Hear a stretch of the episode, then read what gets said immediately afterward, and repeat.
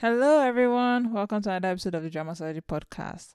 In this episode, as you can tell from the title, I am covering My Beautiful Man. This is a Japanese drama that aired in 2021. I didn't watch it till way later, if I recall. Um, but it's a drama that I have mentioned once or twice on this podcast in a different episode. And, you know, it's a drama that I think actually deserves its own episode because it's very good for a bunch of reasons that it, it takes getting used to. You have to keep watching it to actually see the beauty of this drama. Because otherwise if you just watch the first few episodes you might be like yeah no it's not for me. But um it's one of those things that the more you watch it the better it gets.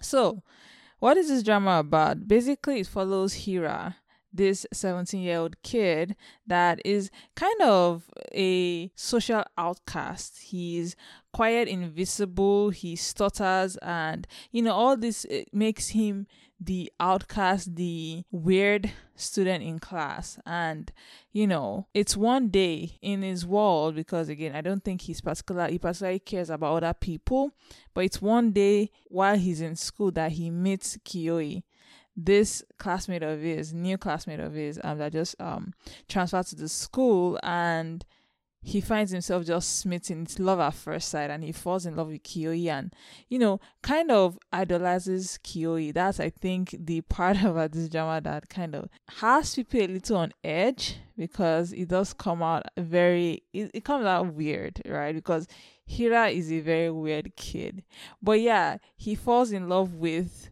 Kiyoi, this beautiful man, right? Hence the mm-hmm. title. And this is basically the story of their relationship and, you know, what that looks like. So, usually in my episodes, I always talk about like the casting of dramas. I find that I don't know a lot of like Japanese actors in any way, form, or shape. And so it's very difficult for me to even talk on the cast because I just, I don't know them from anything, right? I just, I'm not so in tune with the Japanese like entertainment culture. If there is one, I'm sure there is, but it's not something I'm in tune with. So I'm just gonna skip that section and just go right into the story because I think that for me, the story is really what worked for me. It wasn't so much that I saw an actor that I really liked from a different like drama, and so that's why I watched this. No, it was just the story of this just hooked me um, at some point. So I remember the first time I watched this drama, and I, I it took me time to get to the point where I am now with this drama, and like my love for this drama. Um, it was I wasn't originally you know interested in this drama, and so the very first time I watched this drama, I watched the first episode because I mean there's only like six episodes right in My Beautiful Man, for, at least for season one, right? And so when I first watched this drama, I watched the first episode at that time, and I remember really disliking everything about it. Hira seemed like a pushover and Kiyoi seemed like a very toxic, mean person that kind of did not deserve all the love he was getting from Hira. He seemed shallow to me, and he seemed like he cared too much about what other people thought of him, right? And so, watching the first episode, I was just not into it, right? And so I think at that point I dropped the drama. And this is that I'm it's it was really quick decision to drop the drama and probably was a bad decision at the time. But I remember dropping the drama immediately because I was like, yeah, I'm just not interested. A lot of elements I just don't like about this drama. So fast forward to maybe six months or so. I don't know when next I picked up this drama, but the next time I picked up this drama, it was I think someone must have mentioned something about it in like a comment section about how oh my beautiful man has this amazing relationship and I was like my beautiful man I'm pretty sure I've watched episode one of that drama and it's nonsense. That that was what was in my mind, and I was like, uh, there must there must be something to it because she made it seem very emotional, very like she made it seem like there was this poignant feeling to the drama, and I was like, but it just seemed like a high school basic romance, and that's what it is to, to, to an extent. But the way she made it seem was that there was more to it, and she described it in a way that it did not fit the image I had in my mind about my beautiful man. And so I was like, okay, I'm just gonna go back and check out more episodes. And honestly, up to like episode four or maybe three, I'm not sure, but up to the point where we see things in Hira's perspective, I was not really vibing with this drama in the sense that again I just felt that like I could not understand Kiyoi. He seemed basic. He seemed like a vapid young man that I was like I don't see why Hira is in love with him. Um, and so it was very difficult for me to watch those few episodes, right? And then I think my mind changed when we get to the end of their like high school years and they are graduating. And that's the scene that Kiyoi initiates a kiss with Hira and then pushes him away, right? That that scene I was like, huh, that's interesting that he would do that because again, my vibe of him throughout the first few episodes had seemed like he just did not care about Hira in any way, right? And so I was like, okay, that's interesting. And then I watched the next episode, and the next episode is where things switched for me. And I think for a lot of people too, that's the moment where you kind of really understand the kind of person Kiyoi is, and it became easily my favorite because I've also watched season two. He became easily my favorite character. He's a very deep, very insecure person, but a very like a very genuine person that you know just wants to be loved. And so the next episode featured the narrative from Kiyoi's perspective, right?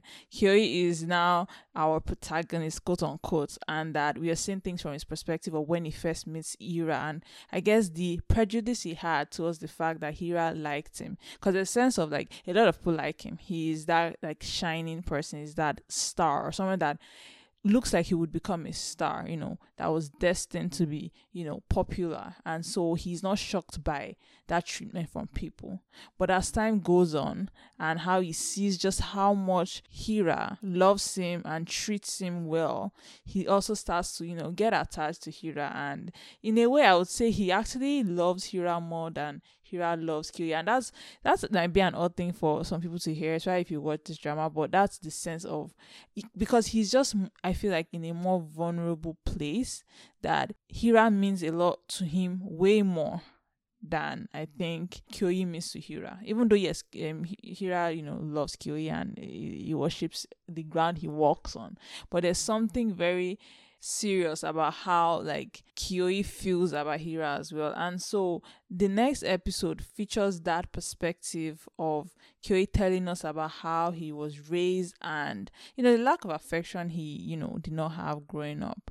And I think that's when my perspective again changed in that like it became so much more interesting seeing that part of him seeing him trying to bait hira back seeing him and seeing his reaction to hira and you know the jealousy and the fear the insecurity you know he waited on the phone waiting for Hira to call him. He called Hira a few times and you know the wasn't going and everything because again a lot of the issue they have in this drama is like they don't communicate. And Hira is a very interesting person and I'm pretty sure he's most likely on the spectrum.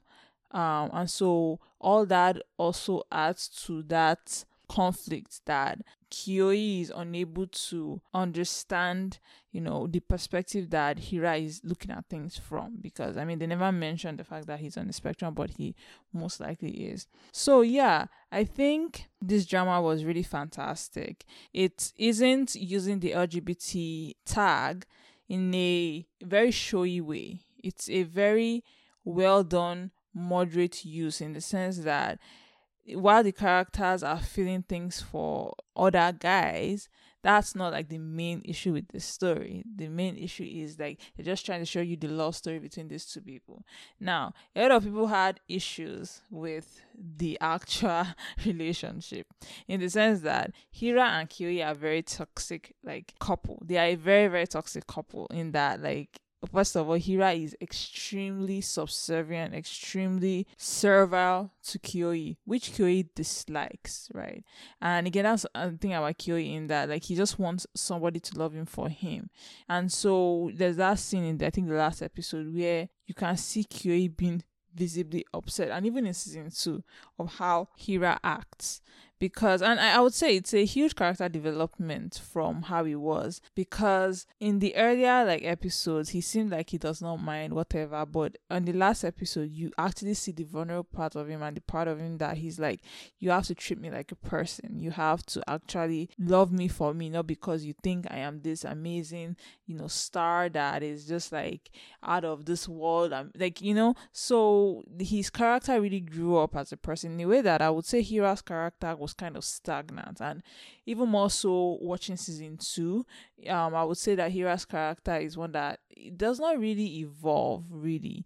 And i mean that's just i would say bad story writing at that point because I feel like Kiyoi was able to mature and kind of understand Hira and work with their relationship, whereas Hira just kind of remains stagnant. And I would say maybe it's realistic given that he's on the spectrum. I don't know actually. I'm not sure whether that's something I could associate his like unchanging behavior with in the sense that you shouldn't really expect him to change. But regardless, people were very, very against their relationship because it is very toxic. Kiyoi does come off as abusive a lot, right? And the worst part is, even though Kiyoi is, is super abusive, Hira doesn't mind, and I think that freaks people out because you know I was watching, the, I was reading the comments, and I could see just how like people were like, "What the hell is wrong with Hira?" Right? But if you understand it from the perspective of, I think he most likely is also has his own like neurodivergent kind of stuff, then maybe it makes a little more sense. Um, and again, that's also also why I dropped the drama for the first few episodes because there was something very toxic, something very, very high schooly about it. But no, you guys, this is one of those dramas that you you have to have patience and just keep watching because it gets better. And yeah, I I really enjoyed this drama. I I have to say that even though a lot of people dislike the main like unwavering love or unwavering love that Hira has for Kyo, even though a lot of people dislike it and see it kind of in a bad light, I am actually one of those people that I actually don't mind it.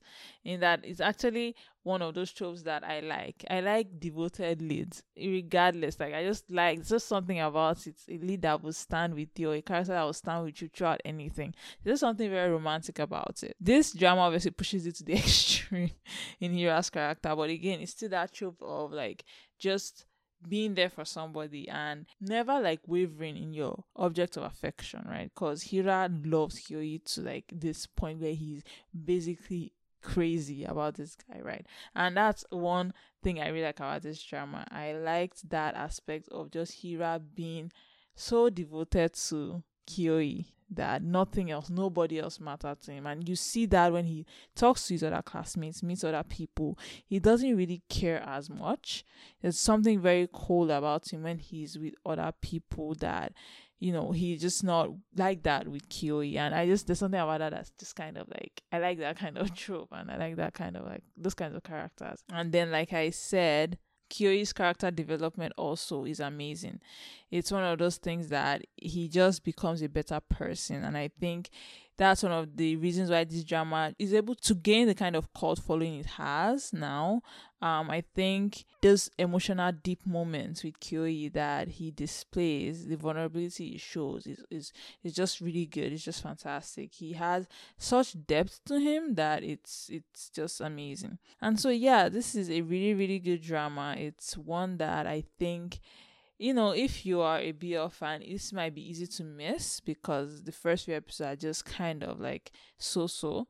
But if you give it time and you actually put in the effort to get to the part where you start to secure his point of view, you will love this drama. I don't think there's anybody that I've seen that once they get to that part, they are not able to kind of find something to like about this drama at that point because it's it's just really really good in that way that he it really switches your perspective and makes you see things differently and also shows you that the directors and the writers are actually working to show a different drama, right? They're not just doing some basic ass shit. Like they are actually working to make this seem very good. And so, yeah, this was a really, really good drama for me. It's not that popular on MyDramaList, but that's okay. It's popular in my heart and in the hearts of people that just love this drama.